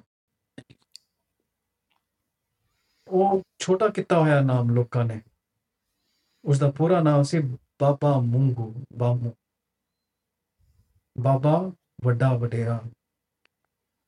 ਮੂੰਗੂ ਰੱਬ ਜਿਹੜਾ ਰੱਬ ਵਰਗਾ ਰੂਪ ਇਹ ਅਫਰੀਕਨ ਲੋਕਾਂ ਨੇ ਨਾਮ ਦਿੱਤਾ ਹੈ। wow. ਬਾਮੂ ਨਾਨਕਾ। ਜਦੋਂ ਪਾਤਸ਼ਾਹ ਈਸਟ ਅਫਰੀਕਾ ਆਏ ਇਹ ਹਲੇ ਰਿਕਾਰਡਡ ਨਹੀਂ ਹੈ ਪਰ ਸ਼ਹਿਰ ਇੱਥੇ ਈਸਟ ਅਫਰੀਕਾ ਵਿੱਚ ਯੁਗਾਂਡਾ ਜਿਹੜਾ ਕੀਨੀਆ ਦੇ ਨਾਲ ਬਾਰਡਰ ਤੇ ਪੈਂਦਾ ਹੈ। ਉੱਥੇ ਦੇ ਲੋਕਾਂ ਦਾ ਇਹ ਕਹਿਣਾ ਹੈ ਕਿ ਇੱਥੇ ਇੱਕ ਬਾਬਾ ਆਇਆ ਸੀ, ਇੱਕ ਸਾਥੀ ਦੇ ਨਾਲ। ਜਿਹੜੇ ਸਾਥੀ ਨੇ ਉਹਨਾਂ ਨੂੰ ਇੱਕ ਸਵਾਲ ਪੁੱਛਿਆ ਕਿ ਬਾਬਾ, ਇਹਨਾਂ ਦੇ ਕੇਸ ਗੁੰਝਲੇ ਕਿਉਂ ਉਹਨਾਂ ਦਾ ਇਸ਼ਾਰਾ ਇਹ ਸੀਗਾ ਅਫਰੀਕਨਸ ਤੇ ਕਿ ਉਹਨਾਂ ਦੇ ਵਾਲ ਵੱਖਰੇ ਸੀ, ਕੇਸ ਵੱਖਰੇ ਸੀ। So Baba Nanak East Africa ਤੱਕ ਆਏ ਨੇ। ਇਹ ਵੀ ਖੋਜ ਦਾ ਵਿਸ਼ਾ ਹੈ। ਤੇ ਉੱਥੇ ਦੇ ਅਫਰੀਕਨ ਲੋਕ ਉਹ ਕਹਿੰਦੇ ਨੇ ਕਿ ਇੱਥੇ ਇੱਕ ਬਜ਼ੁਰਗ ਆਇਆ। ਸਾਡੇ ਤੋਂ ਨਹੀਂ ਸੀਗਾ। ਸਾਡੇ ਵਰਗਾ ਨਹੀਂ ਸੀ। ਪਰ ਉਹਦਾ ਰੂਪ ਰੱਬ ਵਰਗਾ ਸੀ। ਉਹ। ਇੱਥੇ ਆਇਆ ਉਹਨੇ ਭਗਤੀ ਕੀਤੀ। ਤੇ ਜਿੱਥੇ ਬਾਬੇ ਨਾਨਕ ਨੇ ਭਗਤੀ ਕੀਤੀ. ਉੱਥੇ ਉਹਨਾਂ ਨੇ ਆਪਣਾ ਅਸਥਾਨ ਬਣਾਇਆ ਅਫਰੀਕਨਸ ਨੇ। Wow. ਜੋ ਅਸਥਾਨ ਹੱਲੇ ਵੀ ਹੈ। ਉਹ ਕਹਿੰਦੇ ਇੱਕ ਜਗ੍ਹਾ ਇੱਥੇ ਸੀਗੀ ਜਿੱਥੇ ਪਾਣੀ ਨਹੀਂ ਸੀ। ਬਾਬੇ ਨੇ ਸੋਟੀ ਮਾਰ ਕੇ ਪਾਣੀ ਨੂੰ ਪ੍ਰਗਟ ਕੀਤਾ। ਉਹ ਪਾਣੀ ਹੱਲੇ ਵੀ ਛਕਦੇ ਨੇ ਅੰਮ੍ਰਿਤ ਦੇ ਰੂਪ ਵਿੱਚ। This is crazy. ਤਾਂ ਬਾਬਾ ਨਾਨਕ ਸਿਰਫ ਅਰੇਬੀਆ ਤੱਕ ਨਹੀਂ ਗਏ ਬਗਦਾਦ ਤੱਕ ਨਹੀਂ ਗਏ ਅਫਰੀਕਾ ਵੀ ਆਏ ਨੇ। ਤੁਰ ਕੇ ਕਸ਼ਤੀ ਤੇ ਸਮੁੰਦਰ ਪਾਰ ਕਰਕੇ ਸੋ ਜੇ ਬਾਬਾ ਨਾਨਕ ਈਸਟ ਅਫਰੀਕਾ ਵੀ ਆਏ ਨੇ ਉਹ ਸ਼ਾਇਦ ਇਜਿਪਟ ਤੋਂ ਆਏ ਨੇ ਨਾਈਲ ਦੇ ਰਾਹੀਂ Mhm. ਬੰਬਾਸੇ ਤੋਂ ਡਾਉ ਦੇ ਰਾਹੀਂ ਤੁਰ ਕੇ ਸੋ ਬਾਬਾ ਨਾਨਕ ਉਦਾਸੀਆਂ ਤੇ ਇਸ ਕਰਕੇ ਗਏ ਕਿ ਵੱਖਰੇ ਵੱਖਰੇ ਲੋਕਾਂ ਨੂੰ ਮਿਲਣਾ ਵੱਖਰੇ ਧਰਮੀ ਲੋਕਾਂ ਨੂੰ ਮਿਲਣਾ ਉਹਨਾਂ ਨਾਲ ਸਾਂਝ ਬਣਾਣੀ ਉਹਨਾਂ ਨੂੰ ਇਹ ਅਹਿਸਾਸ ਕਰਵਾਉਣਾ ਕਿ ਅਸੀਂ ਇੱਕ ਹੀ ਹਾਂ। ਅਸੀਂ ਕੌਣ ਹਾਂ? ਅਸੀਂ ਪਰਮਾਤਮਾ ਦੇ ਬਣਾਏ ਹੋਏ ਅਵਲ ਅੱਲਾਹ ਨੂਰ ਪਾਇਆ ਕੁਦਰਤ ਕੇ ਸਭ ਬੰਦੇ ਏਕ ਨੂਰ ਤੇ ਸਭ ਜਗ ਉਪਜਿਆ। ਕੌਣ ਭਲੇ ਕੋ ਮੰਦੇ? ਕਿ ਕੌਣ ਭਲਾ ਤੇ ਕੌਣ ਮੰਦਾ ਅਸੀਂ ਕੀ ਕਹੀਏ? ਜੇ ਅਸੀਂ ਬਣੇ ਹੀ ਇੱਕ ਰੂਪ ਤੋਂ ਹਾਂ, ਇੱਕੋ ਹੀ. ਪਛਾਣ ਤੋਂ ਇੱਕੋ ਹੀ ਜੋਤ ਤੋਂ ਫਿਰ ਅਸੀਂ ਕਿਉਂ ਲੜਦੇ ਇੱਕ ਦੂਜੇ ਨਾਲ? ਲੜ ਕੇ ਅਸੀਂ ਪਰਮਾਤਮਾ ਨੂੰ ਕਿਉਂ ਖੋਨੇ ਜੇ ਪਰਮਾਤਮਾ ਨੂੰ ਪਾਣਾ ਹੈ ਨਾ ਤੇ ਮਿਲ ਕੇ ਰਹੋ ਪਰਿਵਾਰ ਵਾਂਗੂ ਸਾਚ ਕਹੋ ਸੁਣ ਲਿਓ ਸਭੈ ਜਿਨ ਪ੍ਰੇਮ ਕੀਓ ਤਿਨ ਹੀ ਪ੍ਰਭੂ। Wow.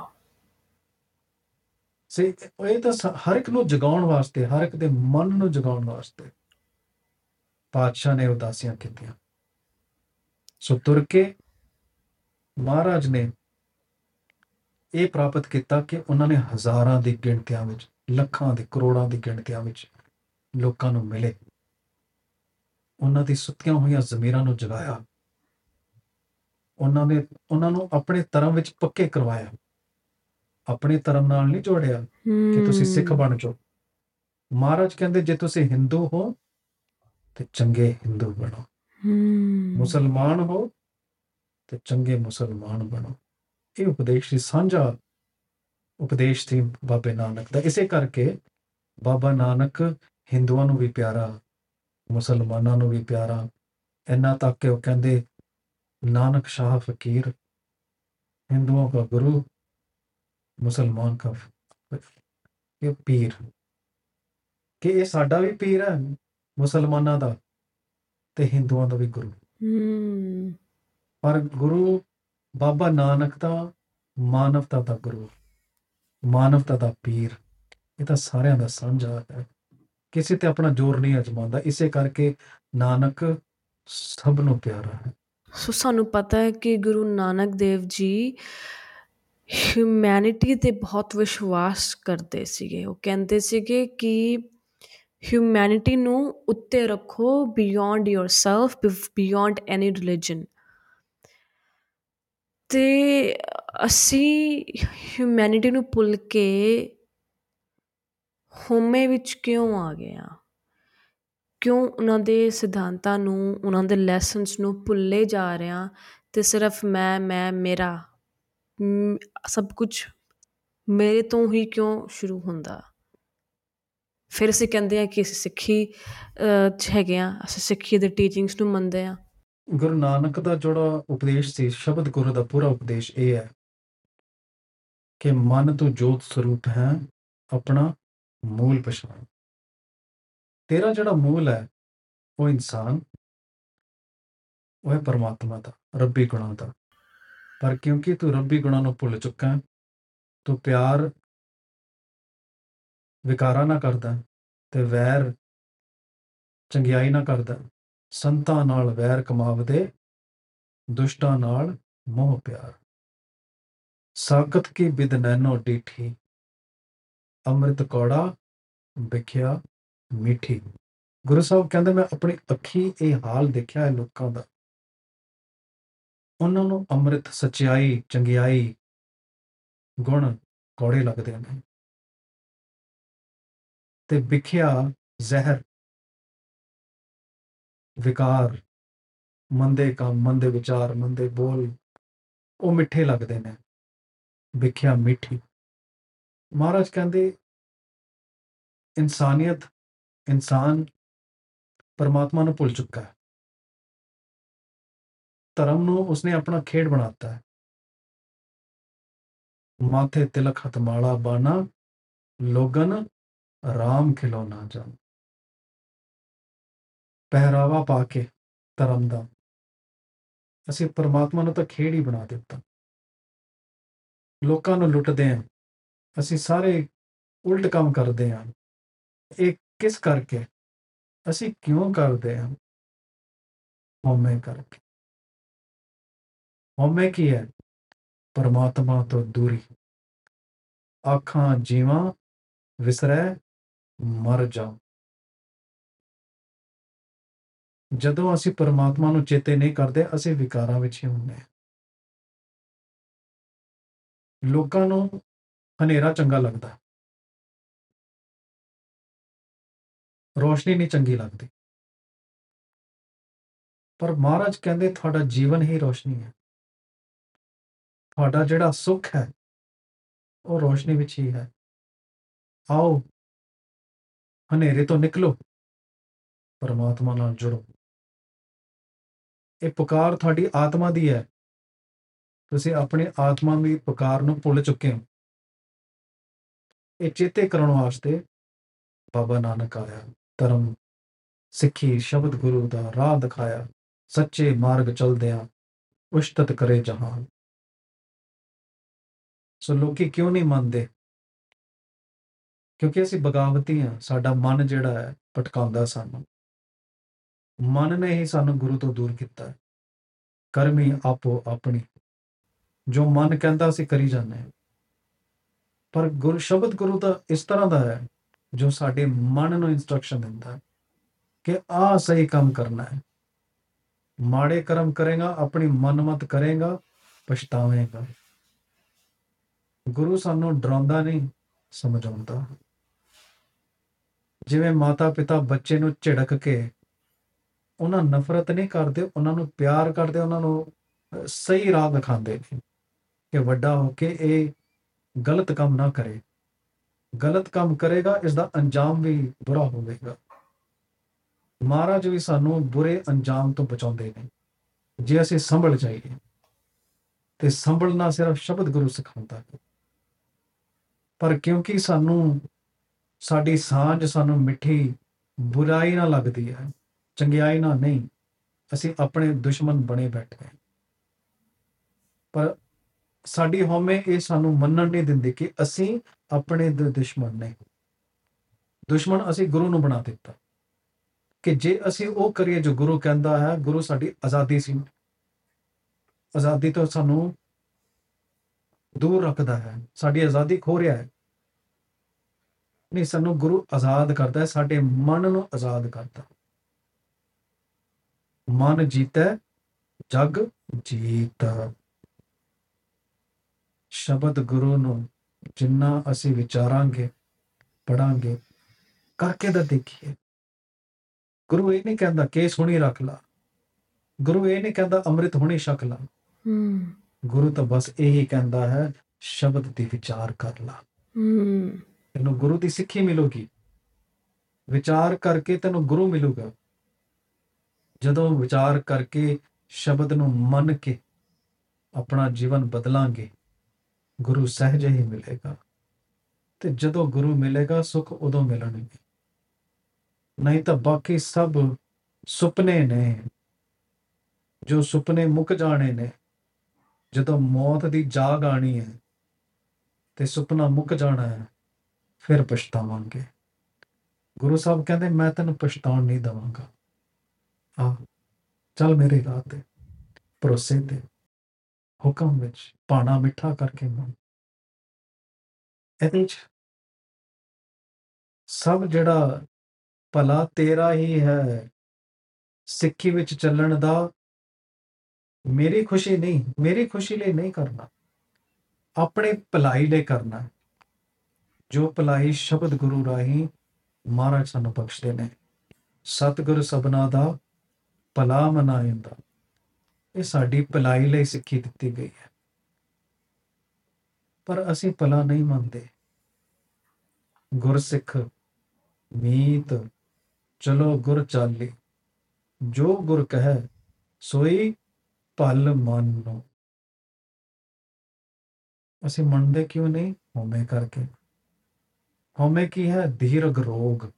ਸਭ ਤੋਂ ਵੱਡੀ ਸਭ ਤੋਂ ਖਤਰਨਾਕ ਬਿਮਾਰੀ ਹਉਮੈ ਧੀਰਗ ਰੋਗ ਹੈ। ਹਮ ਇਹ ਪਰਮਾਤਮਾ ਦੇ ਨਾਲ ਨਹੀਂ ਮਿਲਣ ਦੇਗਾ। ਮਨ ਤੈਨੂੰ ਕਹੇਗਾ ਕਰ ਲੈ ਕੋਈ ਗੱਲ ਨਹੀਂ ਕੁਝ ਨਹੀਂ ਹੁੰਦਾ। ਅਸੀਂ ਕਲਯੁਗੀ ਜੀਵ ਹਾਂ ਖਿਣ ਖਿਣ ਭੁੱਲਣ ਹਾਰ ਹਾਂ। ਅਸੀਂ ਆਪਣੇ ਆਪ ਨੂੰ ਝੂਠੀਆਂ ਤਸੱਲੀਆਂ ਦਿੰਨੇ ਆ ਮਨ ਦਵਾਉਂਦਾ ਸਾਨੂੰ ਇਹ ਤਸੱਲੀਆਂ ਝੂਠੀਆਂ। ਕਰ ਲੈ ਕੋਈ ਗੱਲ ਨਹੀਂ। ਗੁਰੂ ਮਾਫ ਕਰ ਦੇਗਾ। ਹਮ ਪਾਪੀ ਤੁਮ ਪਾਪ ਖੰਡਨ। ਪਰ ਗੁਰੂ ਤਾਂ ਪਾਪ ਉਦੋਂ ਖੰਡਨ ਕਰਦਾ ਹੈ ਜਦੋਂ ਅਸੀਂ ਸ਼ਬਦ ਨੂੰ ਅਪਣਾਉਂਦੇ ਹਾਂ। ਇਹ ਨਹੀਂ ਕਿ ਅਸੀਂ ਪਾਪ ਕਰਦੇ ਜਾਈਏ ਗਲਤੀਆਂ ਕਰਦੇ ਜਾਈਏ ਗੁਰੂ ਮਾਫ ਕਰਦਾ ਜਾਊਗਾ। ਫਿਰ ਤਾਂ ਕੋਈ ਗੱਲ ਨਹੀਂ ਬਣੇ ਧਰਮ ਦੀ। ਫਿਰ ਤਾਂ ਗੁਰੂ ਨਾਲ ਖੇਡ ਹੈ ਹਮ ਗੁਰੂ ਨਾਲ ਖਿਲਵਾੜ ਹੈ। ਜੇ ਅਸੀਂ ਸਿੱਖ ਬਣ ਕੇ ਗੁਰੂ ਨੂੰ ਪਾਣਾ ਚਾਹੁੰਦੇ ਹਾਂ ਤੇ ਅਸੀਂ ਆਪਣੀ ਮਤ ਨੂੰ ਖੋਜ ਕੇ ਸ਼ਬਦ ਰਾਹੀਂ ਆਪਣੇ ਮਨ ਨੂੰ ਇਨਸਟਰਕਸ਼ਨ ਦੇ ਕੇ, ਸਲਾਹ ਦੇ ਕੇ ਕਿ ਆ ਕਰ, ਗੁਰ ਕੀ ਮਤ ਤੂੰ ਲੈ ਯਾਣੇ ਭਗਤ ਬਿਨਾ ਬਹੁਤ ਡੂਬੇ ਸਿਆਣੇ। ਗੁਰੂ ਦੀ ਮਤ ਲੈ ਲਾ। ਜਿਸ ਦੀ ਮਤ ਤੋਂ ਬਿਨਾ ਬਹੁਤ ਵੱਡੇ ਵੱਡੇ ਆਪਣੇ ਆਪ ਨੂੰ ਸਿਆਣੇ ਕਹਿੰਦੇ ਡੁੱਬ ਗਏ ਨੇ। ਜਨਮ ਮਰਨ ਦੇ ਗੇਟ ਵਿੱਚੋਂ ਨਹੀਂ ਨਿਕਲ ਸਕੇ।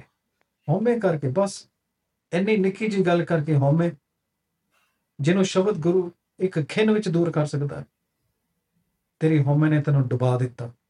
ਹੁਣ ਕਿਹਨੂੰ ਦੋਸ਼ ਦੇਏਗਾ ਦੱਦੇ ਦੋਸ਼ ਨਾ ਦੀਜੈ। ਹੁਣ ਦੋਸ਼ ਕਿਹਨੂੰ ਦੇਏਗਾ ਦੁਨੀਆ ਨੂੰ ਜਾਂ ਪਰਮਾਤਮਾ ਨੂੰ? ਨਹੀਂ। ਦੋਸ਼ ਆਪਣੇ ਆਪ ਨੂੰ ਦੇ। ਤੂੰ ਮੰਨਿਆ ਨਹੀਂ। ਤੂੰ ਮਨ ਦੇ ਮਗਰ ਲੱਗਿਆ। ਤੂੰ ਗੁਰੂ ਦੀ ਮਤ ਨਹੀਂ ਲਿੱਤੀ।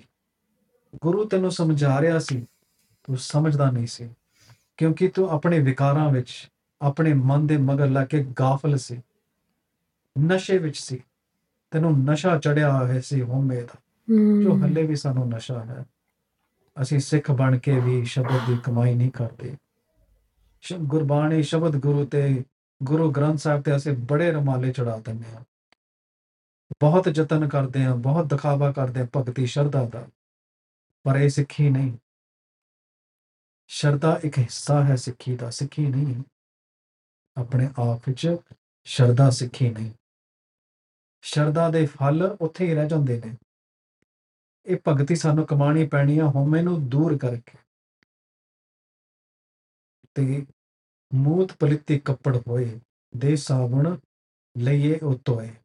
ਗੁਰੂ ਸਾਹਿਬ ਇਹ ਉਦਾਹਰਣ ਬਖਸ਼ਦੇ ਨੇ ਕਿ ਜਿਵੇਂ ਮੈਲਾ ਕਪੜਾ ਸਾਬਣ ਨਾਲ ਧੋਤਾ ਜਾ ਸਕਦਾ ਹੈ, ਮੈਲਾ ਮਨ ਸ਼ਬਦ ਨਾਲ ਧੋਤਾ ਜਾ ਸਕਦਾ ਹੈ, ਆਪਣੀ ਸਿਆਣਪਾ ਨਾਲ ਨਹੀਂ। ਸੋ ਇਹ ਮੰਨਣਾ ਪਵੇਗਾ, ਜੇ ਨਾਨਕ ਨੂੰ ਅਸੀਂ ਆਪਣਾ ਗੁਰੂ ਅਖਵਾਨੇ ਆ ਸਿੱਖ ਦੀ ਪਛਾਣ ਰੱਖਦੇ ਆ ਫਿਰ ਸਿੱਖੀ ਸਾਨੂੰ ਕਮਾਣੀ ਪੈਣੀ ਹੈ। ਸਿੱਖੀ ਵਿੱਚ ਆਣਾ ਪੈਣਾ ਹੈ, ਰਹਿਣੀ ਵਿੱਚ ਆਣਾ ਪੈਣਾ ਹੈ।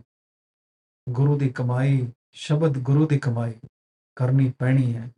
ਫਿਰ ਜਾ ਕੇ ਹਉਮੈ ਦੀ ਮੈਲ ਧੋਤੀ ਜਾਵੇਗੀ, ਜੋ ਜਨਮਾਂ ਜਨਮਾਂ ਤੋਂ ਸਾਡੇ ਮਨ ਵਿੱਚ ਟਿਕੀ ਪਈ ਹੈ। ਇਹ ਇਸੇ ਜਨਮ ਵਿੱਚ ਧੋਤੀ ਜਾ ਸਕਦੀ ਹੈ, ਉਤਾਰੀ ਜਾ ਸਕਦੀ ਹੈ। ਪਰਮਾਤਮਾ ਦੇ ਨਾਲ ਸਾਡਾ ਮੇਲ ਹੋ ਸਕਦਾ ਹੈ। ਇਹ ਸਾਡੀ ਜਿਹੜੀ ਪਛਾਣ ਹੈ, ਮਨ ਤੋਂ ਜੋਤ ਸਰੂਪ ਹੈ, ਆਪਣਾ ਮੂਲ ਪਛਾਣ ਇਹ ਹਰ ਇੱਕ ਸਿੱਖ ਨੂੰ ਕਰਨੀ ਪਵੇਗੀ। ਆਪਣੀ ਹਉਮੈ ਨੂੰ ਦੂਰ ਕਰਨਾ, ਉਹਨੂੰ ਕਹਿੰਦੇ ਨੇ ਜਦੋਂ ਅਸੀਂ ਗੁਰੂ ਦੀ ਮੰਨਦੇ ਹਾਂ। ਗੁਰੂ ਜੋ ਕਹਿੰਦਾ ਹੈ, ਗੁਰੂ ਦੀ ਮੰਨਣ ਤੋਂ ਬਿਨਾ ਸਾਡੀ ਹਉਮੈ ਵੱਧਦੀ ਹੈ, ਘਟਦੀ ਨਹੀਂ। ਸੋ ਜੇ ਪਰਮਾਤਮਾ ਤੇ ਆਤਮਾ ਦੇ ਵਿੱਚ ਕੋਈ ਪਰਦਾ ਹੈ, ਉਹ ਹੈ ਹਉਮੈ ਦਾ।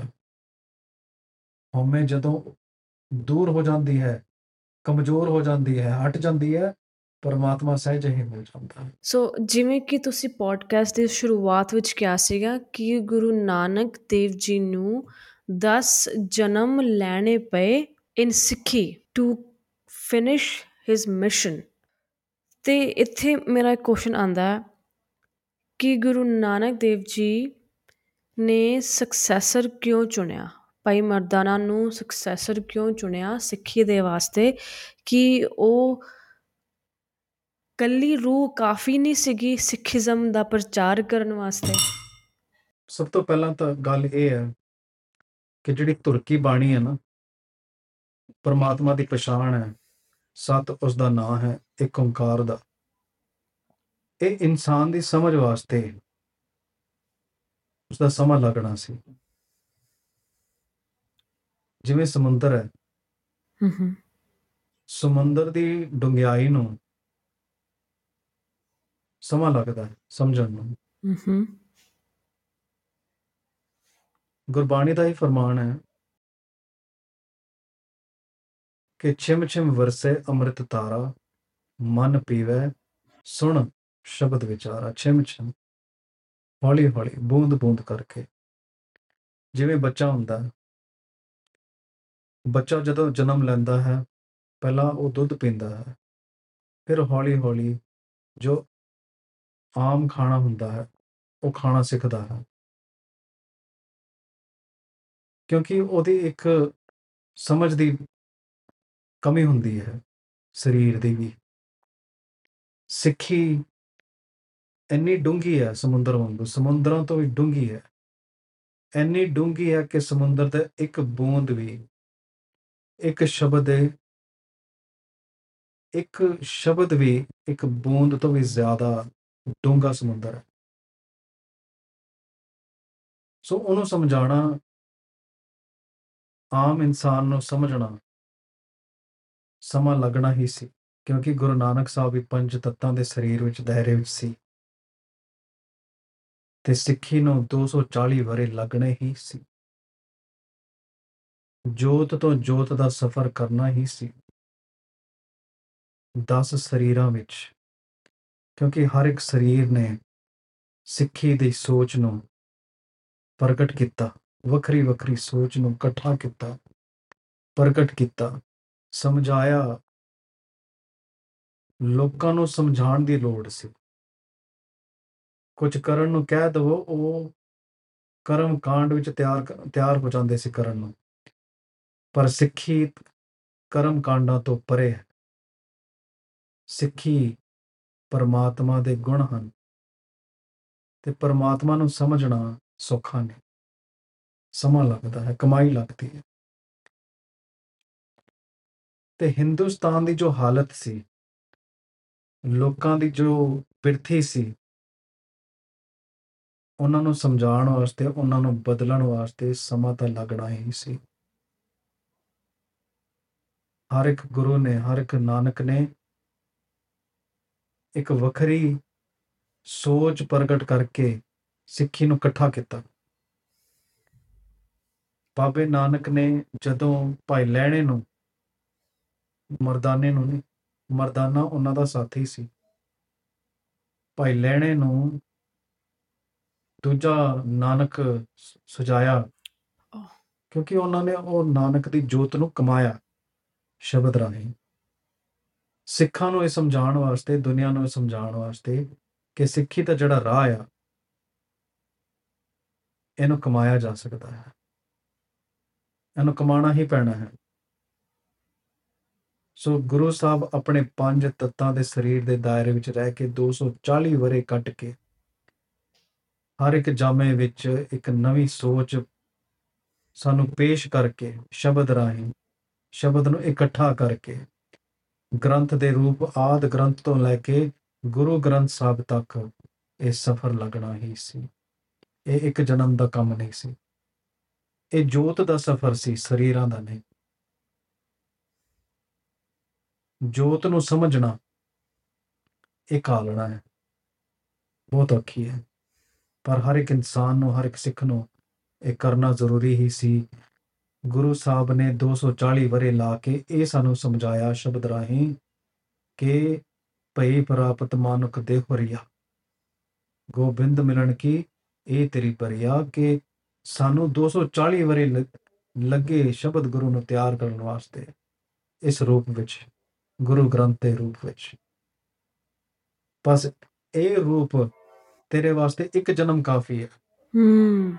ਕਿ ਅਸੀਂ ਅਕਿਰਤ ਗਣ ਨਾ ਬਣੀਏ ਭੁੱਲਣ ਹਾਰ ਨਾ ਬਣੀਏ ਕਿ ਪਰਮਾਤਮਾ ਨੇ ਨਾਨਕ ਦੇ ਰੂਪ ਵਿੱਚ ਇੰਨਾ ਸਮਾਂ ਲਾ ਕੇ ਸਾਨੂੰ ਸਮਝਾਇਆ। ਸਾਨੂੰ ਹੁਣ ਸਮਝਣਾ ਹੀ ਪੈਣਾ ਹੈ। 1430 ਅੰਗ ਕਿਉਂ? ਪਰਮਾਤਮਾ ਨੂੰ ਛੋਟੇ ਜਿਹੇ ਅੱਖਰਾਂ 'ਚ ਥੋੜਿਆਂ ਜਿਹੇ ਸ਼ਬਦਾਂ ਵਿੱਚ ਕਿਵੇਂ ਸਮਝਿਆ ਜਾ ਸਕਦਾ ਹੈ? ਇਹ ਤਾਂ ਮੁਮਕਿਨ ਹੈ ਹੀ ਨਹੀਂ। ਹਰ ਇੱਕ ਅੰਗ ਨੂੰ ਖੋਲ ਕੇ ਦੇਖੋ, ਹਰ ਇੱਕ ਸ਼ਬਦ ਨੂੰ ਖੋਜ ਕੇ ਦੇਖੋ, ਉਹਦੀ ਡੂੰਘਾਈ ਵਿੱਚ ਜਾ ਕੇ ਦੇਖੋ, ਪਰਮਾਤਮਾ ਵਸਦਾ ਹੈ। ਇਹ ਪਰਮਾਤਮਾ ਦੀ ਹੀ ਸੋਚ ਹੈ। ਪਰਮਾਤਮਾ ਨੂੰ ਸਮਝਣਾ ਬਹੁਤ ਮੁਸ਼ਕਿਲ ਕੰਮ ਹੈ ਕਾਲਣਾ ਹੈ, ਪਰ ਸਮਝਿਆ ਜਾ ਸਕਦਾ ਹੈ। ਜਿਵੇਂ ਸਾਨੂੰ ਸਿੱਖਿਆ ਲੈਣ ਵਾਸਤੇ ਪਹਿਲਾਂ ਕਿੰਡਰਗਾਰਟਨ ਜਾਣਾ ਪੈਂਦਾ, ਫਿਰ ਪ੍ਰਾਇਮਰੀ ਸਕੂਲ ਜਾਣਾ ਪੈਂਦਾ, ਫਿਰ ਸੈਕੰਡਰੀ ਸਕੂਲ ਜਾਣਾ ਪੈਂਦਾ, ਫਿਰ college high school college university ਫਿਰ ਹਾਇਰ ਸਟੱਡੀਜ਼ ਇਹ ਸਭ ਮੁਕਾਮ ਨੇ। ਪੜ੍ਹਾਈ ਨੂੰ ਇੱਕ ਪਲ 'ਚ ਨਹੀਂ ਸਮਝਿਆ ਜਾ ਸਕਦਾ, ਇੱਕ ਕਲਾਸ ਵਿੱਚ ਨਹੀਂ ਸਮਝਿਆ ਜਾ ਸਕਦਾ। ਇਹ ਸਾਡੇ ਦਾਇਰੇ ਨੇ ਮਨ ਦੇ। ਮਨ ਨੂੰ ਹੌਲੀ ਹੌਲੀ ਹੀ ਸਮਝਾ ਸਕਦੇ ਹਾਂ। ਸਮਝੇਗਾ। ਜੇ ਅਸੀਂ ਵਿਦਿਆਰਥੀ ਬਣੀਏ, ਸੱਚੇ ਸਿੱਖ ਬਣੀਏ ਸਿੱਖਣ ਨੂੰ। ਅਸੀਂ ਆਮ ਕਹਿ ਤਾਂ ਦਿੰਨੇ ਆ ਕਿ ਸਿੱਖ ਦਾ ਮਤਲਬ ਹੈ ਸਿੱਖਣ ਵਾਲਾ। ਸਟੂਡੈਂਟ ਵਿਦਿਆਰਥੀ। ਪਰ ਸਿੱਖ ਦਾ ਮਤਲਬ ਤਾਂ ਇਹ ਹੈ ਜਿਹੜਾ ਸਿੱਖੀ ਵਿੱਚ ਆਵੇ। ਸਿੱਖੀ ਵਿੱਚ ਉਹ ਆਂਦਾ ਹੈ ਜੋ ਗੁਰੂ ਦੀ ਮੰਨਦਾ ਹੈ। ਇਹ ਸਮਝ ਲੈਂਦਾ ਹੈ ਕਿ ਗੁਰੂ ਦੀ ਵੀ ਕਾਲਨਾ ਸੀ। ਗੁਰੂ ਦੀ ਵੀ ਕਮਾਈ ਸੀ। ਗੁਰੂ ਦੀ ਵੀ ਕਿਰਤ ਸੀ। ਜੋ ਚੋ 240 ਵਰੇ ਲੱਗੇ ਕਮਾਉਣ ਨੂੰ, ਸਾਨੂੰ ਪੇਸ਼ ਕਰਨ ਨੂੰ, ਕਮਾ ਕੇ, ਕੁਰਬਾਨੀਆਂ ਦੇ ਕੇ, ਸਭ ਕੁਝ ਵਾਰ ਕੇ, ਅਸੀਂ ਅਕਿਰਤ ਗਣਨਾ ਬਣੀ ਹੈ। ਗੁਰਬਾਣੀ ਨੂੰ ਸਾਨੂੰ ਪੇਸ਼ ਕਰਨ ਵਾਸਤੇ ਇੰਨਾ ਲੰਬਾ ਸਫ਼ਰ ਤੈਅ ਕਰਨਾ ਪਿਆ ਹੈ, ਤਾਂ ਕਿ ਸਾਡਾ ਜਿਹੜਾ ਸਫ਼ਰ ਹੈ ਪਰਮਾਤਮਾ ਤੱਕ, ਉਹ ਇੱਕ ਜਨਮ ਵਿੱਚ ਪੂਰਾ ਹੋ ਸਕੇ। ਅਸੀਂ ਗੁਰੂ ਨਾਨਕ ਦੇਵ ਜੀ ਦੇ ਗੁਰਪੁਰਬ ਤੇ ਗੱਲ ਕਰ ਰਹੇ ਹਾਂ। ਤੇ I would like to end the podcast and ask you ਕਿ ਸਾਨੂੰ ਗੁਰਪੁਰਬ ਕਿੱਦਾਂ ਮਨਾਉਣਾ ਚਾਹੀਦਾ ਹੈ? ਰਾਈਟ ਵੇ ਕੀ ਹੈ ਗੁਰੂ ਨੂੰ ਯਾਦ ਕਰਨ ਵਾਸਤੇ? ਗੁਰਪੁਰਬ ਸਿਰਫ ਗੁਰੂ ਨੂੰ ਯਾਦ ਕਰਨ ਵਾਸਤੇ ਨਹੀਂ ਹੈ। ਓਕੇ ਆਪਣੇ ਆਪ ਨੂੰ ਯਾਦ ਕਰਾਉਣ ਵਾਸਤੇ ਹੈ। ਕਿ ਸਾਡਾ ਗੁਰੂ ਕੌਣ ਹੈ? Hmm. ਗੁਰੂ ਨੂੰ ਚੇਤਾ ਤਾਂ ਹਰ ਪਲ ਕਰਨਾ ਚਾਹੀਦਾ ਹੈ ਹਰ ਸਵਾਸ ਵਿੱਚ ਕਰਨਾ ਚਾਹੀਦਾ ਹੈ। ਆਖਾਂ ਜੀਵਾਂ ਵਿਸਰੇ ਮਰ ਜਾ ਜਦੋਂ ਮੈਨੂੰ ਗੁਰੂ ਚੇਤੇ ਰਹਿੰਦਾ ਹੈ ਚੇਤੇ ਕਰਨ ਦਾ ਮਤਲਬ ਕੀ ਹੈ? ਉਸ ਦੇ ਸਿਧਾਂਤਾਂ ਨੂੰ ਮੰਨੀ ਜਾਣਾ ਭੁੱਲਣਾ ਨਹੀਂ। ਉਹਨੂੰ ਕਮਾਈ ਜਾਣਾ। ਅਸੀਂ ਗੁਰਦੁਆਰੇ ਕਿਉਂ ਜਾਂਦੇ ਹਾਂ ਗੁਰਪੁਰਬ ਤੇ, ਖਾਸ ਕਰਕੇ? ਇਹ ਗੁਰੂ ਦਾ ਬਰਥਡੇ ਨਹੀਂ ਹੈ। ਇਹ ਗੁਰੂ ਦਾ ਪੁਰਬ ਹੈ। ਸਾਨੂੰ ਚੇਤੇ ਕਰਾਉਣ ਵਾਸਤੇ ਕਿ ਅਸੀਂ ਕਿਉਂ ਆਏ ਹਾਂ ਇਸ ਜੀਵਨ ਵਿੱਚ? ਨਾਨਕ ਸਾਡਾ ਕੀ ਲੱਗਦਾ ਹੈ? ਨਾਨਕ ਸਾਡਾ ਗੁਰੂ ਕਿਉਂ ਹੈ? ਸ਼ਬਦ ਗੁਰੂ ਨਾਲ ਗੁਰਪੁਰਬ ਅਸੀਂ ਗੁਰਦੁਆਰੇ ਜਾ ਕੇ ਕੀਰਤਨ ਸੁਣਦੇ ਹਾਂ ਬਾਣੀ ਸੁਣਦੇ ਹਾਂ ਲੰਗਰ ਛਕਦੇ ਹਾਂ ਇਹ ਤਾਂ ਹਰ ਹਰ ਦਿਨ ਕਰਨਾ ਚਾਹੀਦਾ। ਹੈ ਸੇ ਗੁਰਪੁਰਬ ਸਾਡੇ ਤੋਂ ਸਾਡੇ ਲਈ ਵੱਖਰਾ ਫਿਰ ਕਿਵੇਂ ਹੋਇਆ ਫਿਰ? Hmm. ਇੱਕ ਦੂਜੇ ਨੂੰ ਵਧਾਈਆਂ ਦੇ ਦੇਣੀਆਂ ਚੰਗੀ ਗੱਲ ਹੈ। ਪਰ ਵਧਾਈਆਂ ਉਦੋਂ ਪ੍ਰਵਾਨ ਹੁੰਦੀਆਂ ਨੇ ਜਦੋਂ ਸਾਡਾ ਜੀਵਨ ਗੁਰੂ ਵਰਗਾ ਬਣ ਜਾਵੇ। ਸਿੱਖੀ ਤਾਂ ਇਹ ਹੈ, ਸਾਡਾ ਜੀਵਨ ਗੁਰੂ ਵਰਗਾ ਹੋਣਾ ਚਾਹੀਦਾ ਹੈ। ਗੁਰਪੁਰਬ ਫਿਰ ਕਿਵੇਂ ਮਨਾਉਣਾ ਚਾਹੀਦਾ ਹੈ? ਪ੍ਰਣ ਕਰੀਏ ਗੁਰੂ ਨੂੰ, ਗੁਰੂ, ਤੂੰ ਸਾਨੂੰ ਪਿਆਰਾ ਹੈ। ਮੈਂ ਉਹ ਕਰਾਂ ਜੋ ਤੈਨੂੰ ਚੰਗਾ ਲੱਗਦਾ ਹੈ। ਇਹ ਸਿੱਖੀ ਤੇਰੀ ਹੈ, ਤੂੰ ਮੈਨੂੰ ਵੀ ਬਖਸ਼ੀ ਹੈ। ਇਸ ਸਿੱਖੀ ਦਾ, ਸਿੱਖੀ ਦੀ ਕਮਾਈ ਬਖਸ਼। ਮੈਂ ਆਪਣੀ ਮਨ ਮਰਜ਼ੀਆਂ ਬਹੁਤ ਕਰ ਲਈਆਂ। ਹੁਣ ਆਪਣੇ ਸ਼ਬਦ ਦੀ ਸਾਂਝ ਬਖਸ਼। ਮੇਰੇ ਵਿਕਾਰ ਦੂਰ ਹੋਣ। ਤੇਰੇ ਨਾਲ ਨਜ਼ਦੀਕੀ ਬਣਾਵਾਂ। ਤੇਰੇ ਵਰਗਾ ਜੀਵਨ ਬਣਾਵਾਂ। ਤੇਰੇ ਵਿੱਚ ਲੀਨ ਹੋ ਜਾਵਾਂ। ਇਹੀ ਅਰਦਾਸ ਹੋਣੀ ਚਾਹੀਦੀ ਹੈ ਗੁਰੂ ਨੂੰ। ਅਰਦਾਸਾਂ ਤਾਂ ਅਸੀਂ ਬਹੁਤ ਕਰਦੇ ਹਾਂ ਪਰ ਸੱਚੀ ਉੱਚੀ ਅਰਦਾਸ ਉਹ ਹੈ ਕਿ ਗੁਰੂ ਮੇਰਾ ਜੀਵਨ ਤੇਰੇ ਵਰਗਾ ਹੋਵੇ ਤਾਂ ਕਿ ਤੇਰੇ ਤੇ ਮੇਰੇ ਵਿੱਚ ਕੋਈ ਫ਼ਰਕ ਨਾ ਰਵੇ। ਜੋਤੀ ਜੋਤ ਰਲੀ ਸੰਪੂਰਨ ਥੀ ਆਰਾਮ। ਇਸ ਤਰ੍ਹਾਂ ਦੀ ਅਵਸਥਾ ਹੋ ਜਾਵੇ ਕਿ ਅਸੀਂ ਇੱਕ ਮਿਕ ਐਵੇਂ ਹੋ ਜਾਈਏ। ਤੋਹੀ ਮੋਹੀ ਮੋਹੀ ਤੋਹੀ ਅੰਤਰ कैसा ਕੈਸਾ ਸਾਡੇ ਵਿੱਚ ਫ਼ਰਕ ਹੀ ਨਾ ਰਵੇ। ਪਰ ਜੇ ਅਸੀਂ ਗੁਰਦੁਆਰੇ ਜਾ ਕੇ, ਗੁਰਪੁਰਬ ਮਨਾ ਕੇ, ਬਾਣੀ ਸਿਮਰਨ ਕਰਕੇ, ਕੀਰਤਨ ਸੁਣ ਕੇ ਘਰ ਆ ਕੇ, ਅਸੀਂ ਉਹੀ ਵਿਕਾਰਾਂ ਵਿੱਚ ਫਿਰ ਆ ਜਾਂਦੇ ਹਾਂ। ਉਹੀ ਸ਼ਰਾਬਾਂ, ਉਹੀ ਗੰਦੇ ਮੀਤ, ਗੰ- ਗੰਦੀਆਂ ਗੱਲਾਂ, ਗੰਦੀਆਂ ਵਿਚਾਰ, ਗਾਲਾਂ ਕੱਢਣੀਆਂ ਇੱਕ ਦੂਜੇ ਨੂੰ। ਸਾਡੀ ਜਿਹੜੀ ਜ਼ਮੀਰ ਹੈ ਉਹ ਫਿਰ ਮਰ ਜਾਂਦੀ ਹੈ। ਫਿਰ ਗੁਰਦੁਆਰੇ ਅਸੀਂ ਕਿਹੜਾ ਦਿਖਾਵਾ ਕਰਨ ਜਾਂਦੇ ਹਾਂ? ਗੁਰੂ ਨੂੰ ਇਹ ਗੁਰਪੁਰਬ ਪ੍ਰਵਾਨ ਨਹੀਂ, ਜੇ ਅਸੀਂ ਗੁਰੂ ਵਰਗੇ ਨਹੀਂ ਬਣਦੇ। ਅਸੀਂ ਬਦਲਦੇ ਨਹੀਂ। ਗੁਰੂ ਸਾਡੇ ਵਿੱਚ ਬਦਲਾਅ ਦੇਖਣਾ ਚਾਹੁੰਦਾ ਹੈ। ਸਾਡੇ ਹੀ ਭਲੇ ਲਈ ਨਹੀਂ ਤਾਂ ਇਹ ਸਾਰੇ ਸ਼ੋਰ ਸ਼ਰਾਬੇ ਨੇ ਗੁਰੂ ਲਈ। ਗੁਰੂ ਆਪਣੀ ਪੂਜਾ ਨਹੀਂ ਕਰਵਾਉਂਦਾ। ਗੁਰੂ ਪਰਮਾਤਮਾ ਦਾ ਹੁਕਮ ਪਛਾਣ ਕਰਵਾਉਂਦਾ ਹੈ। ਸਾਡੇ ਲਈ ਹੁਕਮ ਕੀ ਹੈ, ਜੋ ਹਰ ਇੱਕ ਮਨੁੱਖ ਲਈ ਹੈ? ਆਇਓ ਪੜਨ ਸੁਣਨ ਕੋ ਬਾਣੀ। ਅਸੀਂ ਬਾਣੀ ਦੀ ਖੋਜ ਕਰਨ ਆਏ ਹਾਂ। ਬਾਣੀ ਦੀ ਕਮਾਈ ਕਰਨ ਆਏ ਹਾਂ। ਗੁਰੂ ਵਰਗਾ ਜੀਵਨ ਬਣਾਉਣ ਆਏ ਹਾਂ।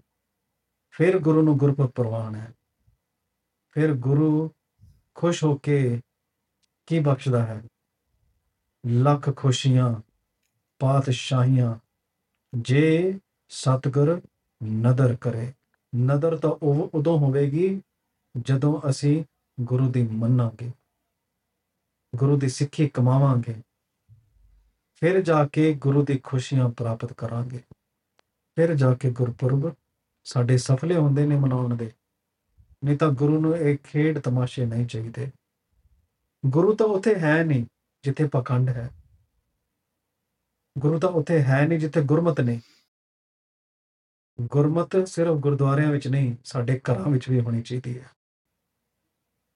ਇੱਕ ਵੱਖਰੇ ਪੋਡਕਾਸਟ 'ਚ ਅਸੀਂ ਗੱਲ ਕਰਾਂਗੇ ਕਿ ਘਰ ਵਿੱਚ ਸਿੱਖੀ ਕਿਵੇਂ ਦੀ ਹੋਣੀ ਚਾਹੀਦੀ ਹੈ। ਹਰ ਇੱਕ ਦਿਨ ਸਾਡਾ ਗੁਰਪੁਰਬ ਵਰ- ਵਰਗਾ ਹੋਣਾ ਚਾਹੀਦਾ ਹੈ। ਗੁਰੂ ਵਰਗਾ ਜੀਵਨ ਹੋਣਾ ਚਾਹੀਦਾ ਹੈ। ਫਿਰ ਸਾ, ਫਿਰ ਜਾ ਕੇ ਗੁਰੂ ਸਾਨੂੰ ਪ੍ਰਵਾਨ ਕਰਦਾ ਹੈ।